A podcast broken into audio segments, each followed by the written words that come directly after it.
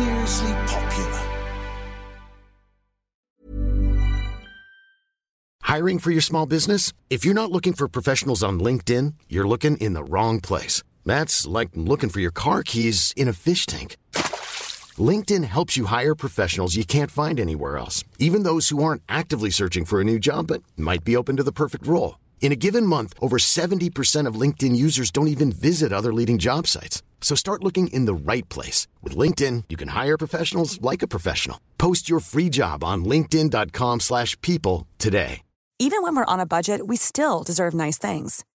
Quince is a place to scoop up stunning high-end goods for 50 to 80% less than similar brands. They have buttery soft cashmere sweaters starting at $50, luxurious Italian leather bags, and so much more. Plus, Quince only works with factories that use safe, ethical, and responsible manufacturing. Get the high-end goods you'll love without the high price tag with Quince. Go to quince.com/style for free shipping and 365-day returns.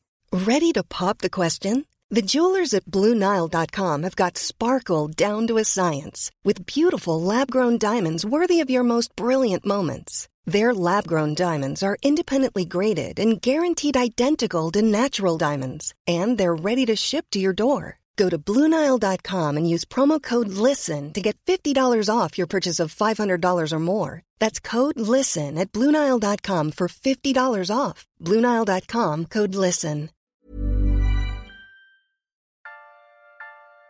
Lucy Letby is accused of the murder of seven babies and the attempted murder of 10 others. While she was working on the neonatal unit at the Countess of Chester Hospital, Letby denies all of the charges over the incidents. Lucy Letby was the only person working on the night shift. It was alleged in court that their mother was apparently told by Miss Letby, Trust me, I'm a nurse. This is a podcast about one of the most anticipated criminal trials for years. It involves the most shocking of crimes the alleged murders and attempted murders of tiny premature babies at the hands of a neonatal nurse whose very job it was to look after them. Lucy Letby is on trial at Manchester Crown Court, accused of killing seven children and injuring ten more at the Countess of Chester Hospital in Cheshire. In total, there are 22 charges, all of which she denies. I'm Liz Hull, Northern correspondent for the Mail. I'll be in court to report on the case as it develops. And I'm Caroline Cheetham, a broadcast journalist. Every week on this podcast, we'll examine what's happened and bring you the details behind the headlines. This is The Trial of Lucy Letby. Welcome to episode three of The Trial of Lucy Letby, where we get behind the headlines of this case and bring you the detail the jury are hearing in this Manchester court. The babies in this case are not being named for legal reasons, and the identities of their families are also being protected. They're known only as babies A to Q. Seven of the babies died, ten survived. The jury are now hearing about each baby in turn. So we're going to focus each episode of this podcast on each baby. What the prosecution say happened to them, when, and how. Welcome to episode 3 Baby A.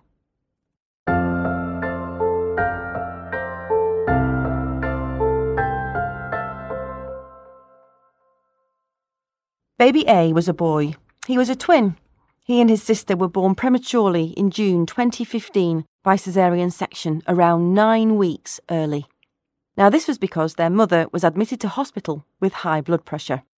She was a high risk pregnancy because she had an autoimmune disease which can increase the risk of blood clots.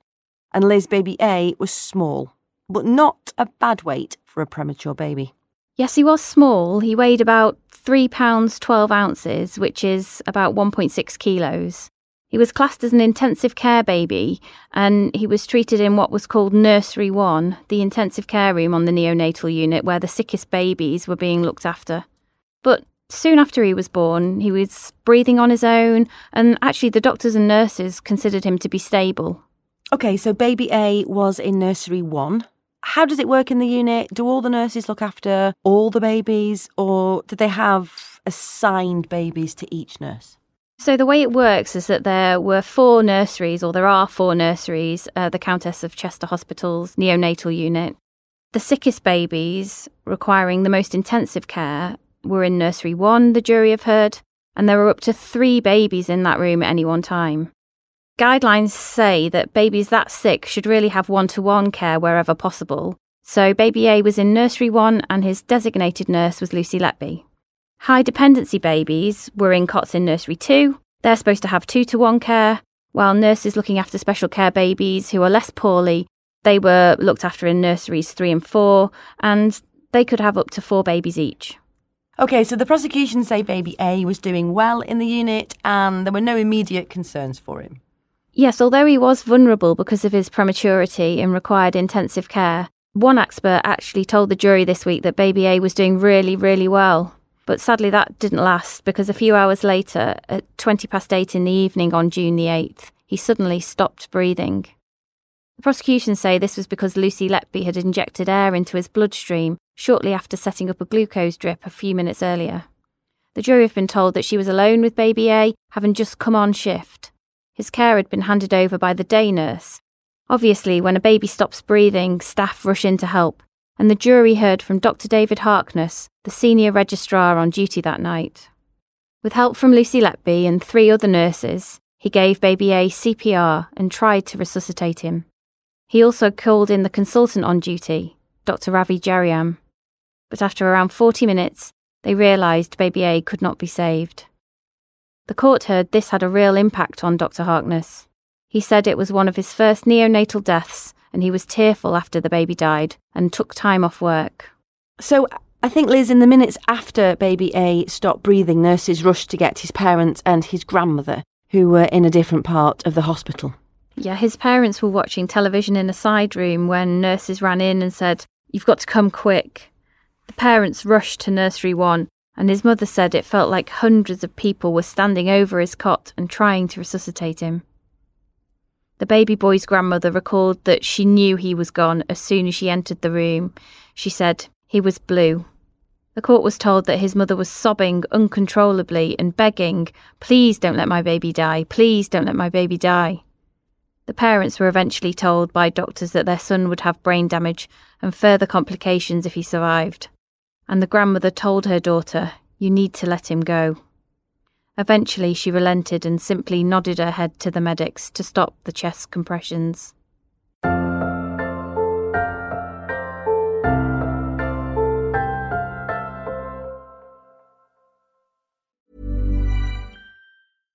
How would you like to look five years younger? In a clinical study, people that had volume added with Juvederm Voluma XC in the cheeks perceived themselves as looking five years younger at six months after treatment. Look younger, feel like you. Add volume for lift and contour in the cheeks with Juvederm Voluma XC. Reverse signs of aging by adding volume to smooth laugh lines with Juvederm Vollure XC. For important safety information and to find a licensed specialist, visit juvederm.com. That's J U V E D E R M.com. Not for people with severe allergic reactions, allergies to lidocaine, or the proteins used in Juvederm. Common side effects include injection site redness, swelling, pain, tenderness, firmness, lumps, bumps, bruising, discoloration, or itching. There's a risk of unintentional injection into a blood vessel, which can cause vision abnormalities, blindness, stroke, temporary scabs, or scarring. Talk to a licensed specialist to find out if it's right for you. Hiring for your small business? If you're not looking for professionals on LinkedIn, you're looking in the wrong place. That's like looking for your car keys in a fish tank. LinkedIn helps you hire professionals you can't find anywhere else, even those who aren't actively searching for a new job but might be open to the perfect role. In a given month, over 70% of LinkedIn users don't even visit other leading job sites. So start looking in the right place. With LinkedIn, you can hire professionals like a professional. Post your free job on linkedin.com slash people today. Baby A was pronounced dead at 8.58 that night, and we know that Lucy Letby then took his hand and footprints for the family, as well as a lock of his hair. Yes, we found this out in court after the jury heard an agreed summary of one of Lucy Letby's police interviews. She told detectives the death of Child A was awful and agreed with the interviewing officer that it had been difficult for her, but she said the nursing team had supported each other through it. Lucy Letby said she'd taken hand and footprints of Child A following his death, with the parents' consent, and had also taken a lock of his hair. She said she felt it was a nice thing to do. a way of giving the parents memories. I think in that same interview, Liz, Lucy Letby also told detectives that she knew baby A and his twin sister, baby B, were much wanted babies and his parents had waited a long time for them. The interviewing officer then asked, Who told you that? And she replied, It was known through the nursing handover we had. She was then asked if that sort of information would change the way she would deal with parents and she said, No, I would like to think we treat all the parents the same, but you bear in mind what they've gone through to get to this point. And Liz, it's worth pointing out, I think, now that it was quite unusual after the death of baby A that an immediate post mortem was ordered because of the mother's pre existing medical condition. Yeah, that's right. The jury have heard that doctors were initially concerned that the mother's medical condition may have contributed to his death, and this meant they were worried about his sister, who we know as Baby B. But the post mortem revealed no obvious cause of death, and in fact, experts at Alder Hey Hospital, the Specialist Children's Hospital in Liverpool, and at Great Ormond Street in London were consulted, and they all concluded that the mother's blood clotting condition could not be passed on to the babies and was irrelevant to what had happened. So doctors were baffled. And it wasn't just the doctors who were baffled. Baby A's mother said after her son's death that she and her partner had searched for a reason why, but never really got any answers. An important part of the prosecution's case revolves around an unusual rash or discoloration of the skin that doctors say baby A and other babies that we'll hear about in future episodes developed during their collapses. I think at least three of the doctors and nurses present have given evidence that they had never seen this rash before in their careers, haven't they? Yes, and the rash was the focus of evidence given by Dr. Ravi Jayaram. He's the TV doctor that we talked about last week, who some of our listeners might have seen on the One Show or this morning. He's also one of the most senior children's consultants at the Countess. He told the jury he qualified as a doctor in 1990 and had worked at the Countess since December 2004. Okay, so Dr. Jayaram was the consultant on call when baby A collapsed, and he was also there when attempts were being made to resuscitate him. And it also seems likely he'll be called back numerous times in this trial. This week, though, I think he was subject to some intense questioning by Lucy Letby's defence barrister, Ben Myers, wasn't he? Yes, Mr. Myers wanted to know why, if this purpley pink rash, which Dr. Jayaram said was flitting and blushing on baby A's body when he collapsed, was so abnormal and so unusual, had he failed to mention it in the notes he wrote after baby A's death, or in his statement to the coroner and in evidence to the inquest a year later. And Mr. Myers also wanted to know why it was only in his police statement taken more than two years after baby A's death. Mr. Myers suggested that Dr. Jayaram had been influenced by a research paper that he had looked up at the end of June, weeks after the death of baby A. So, how did Dr. Jayaram explain this to the jury? Well, Dr. Jayaram said he didn't realise the clinical significance of the rash until months later, after more babies had died and it had been present in others who collapsed. He said the research paper, which the jury heard is well known among paediatricians, examined the effect of air embolus, that's air in the circulation of newborns, and it described almost exactly the rash and the skin discoloration that was seen on the body of baby A. And the prosecution say the uh, air embolus is what killed him. Yes, their case is that when Lucy Letby took over his care, minutes after she came on duty on June the 8th, she injected air into his bloodstream something she denies. So, one of the most significant aspects of this week's evidence, Liz, were details that we've heard about Lucy Letby's relationships with her colleagues, and the jury heard about some WhatsApp messages that she was exchanging with other nurses. Five days after the death of baby A, Lucy Letby and a colleague who were working on a night shift began messaging each other on WhatsApp. In the messages, Lucy Letby said she did not want to be in nursery three where the more stable babies were being cared for. And she wanted to be in nursery one with the sickest babies who needed intensive care.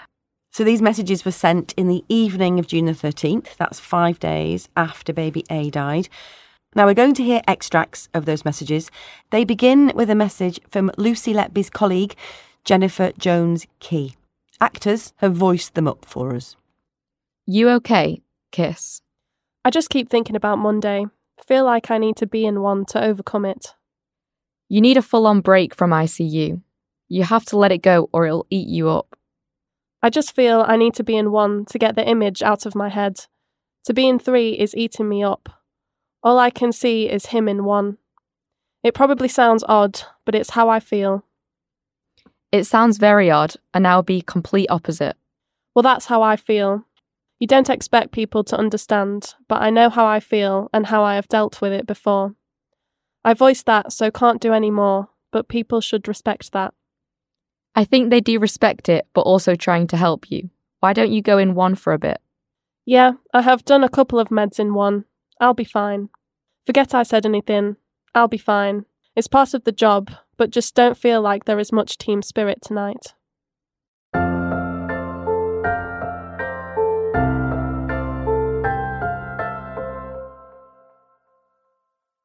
Liz, so we've heard a lot about what the prosecution say Lucy Letby did to harm baby A. What do the defence say? Well, they say Lucy Letby is adamant that she didn't do any harm to baby A and that she was a hard-working nurse dedicated to looking after all the babies in her care.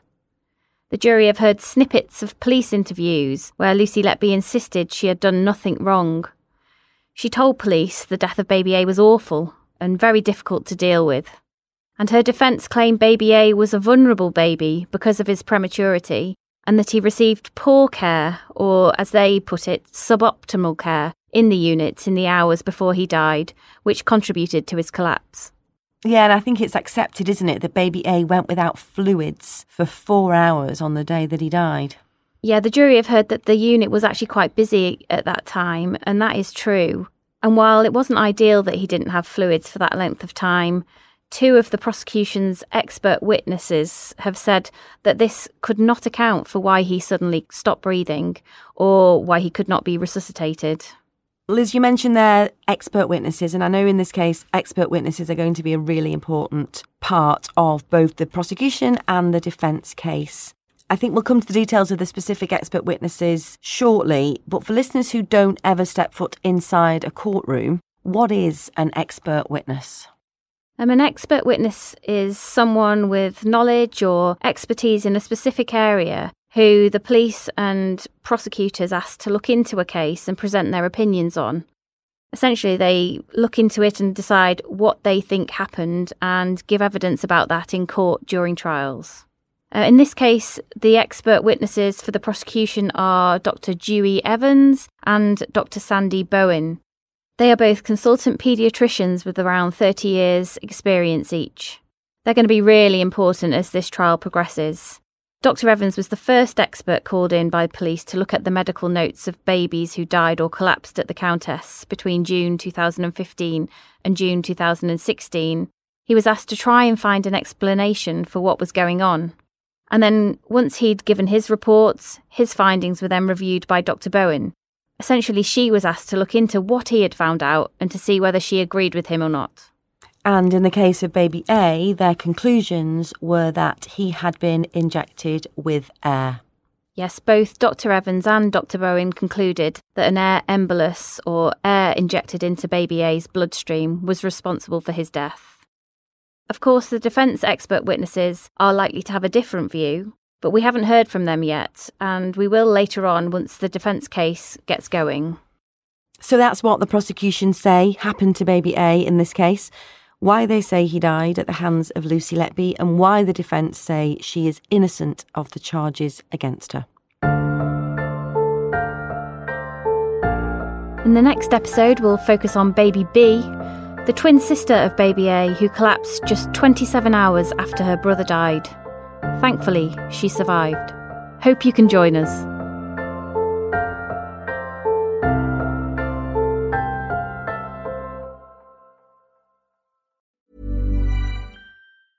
Planning for your next trip? Elevate your travel style with Quince. Quince has all the jet setting essentials you'll want for your next getaway, like European linen, premium luggage options, buttery soft Italian leather bags, and so much more. And is all priced at 50 to 80% less than similar brands. Plus, Quince only works with factories that use safe and ethical manufacturing practices. Pack your bags with high-quality essentials you'll be wearing for vacations to come with Quince. Go to quince.com/pack for free shipping and 365-day returns.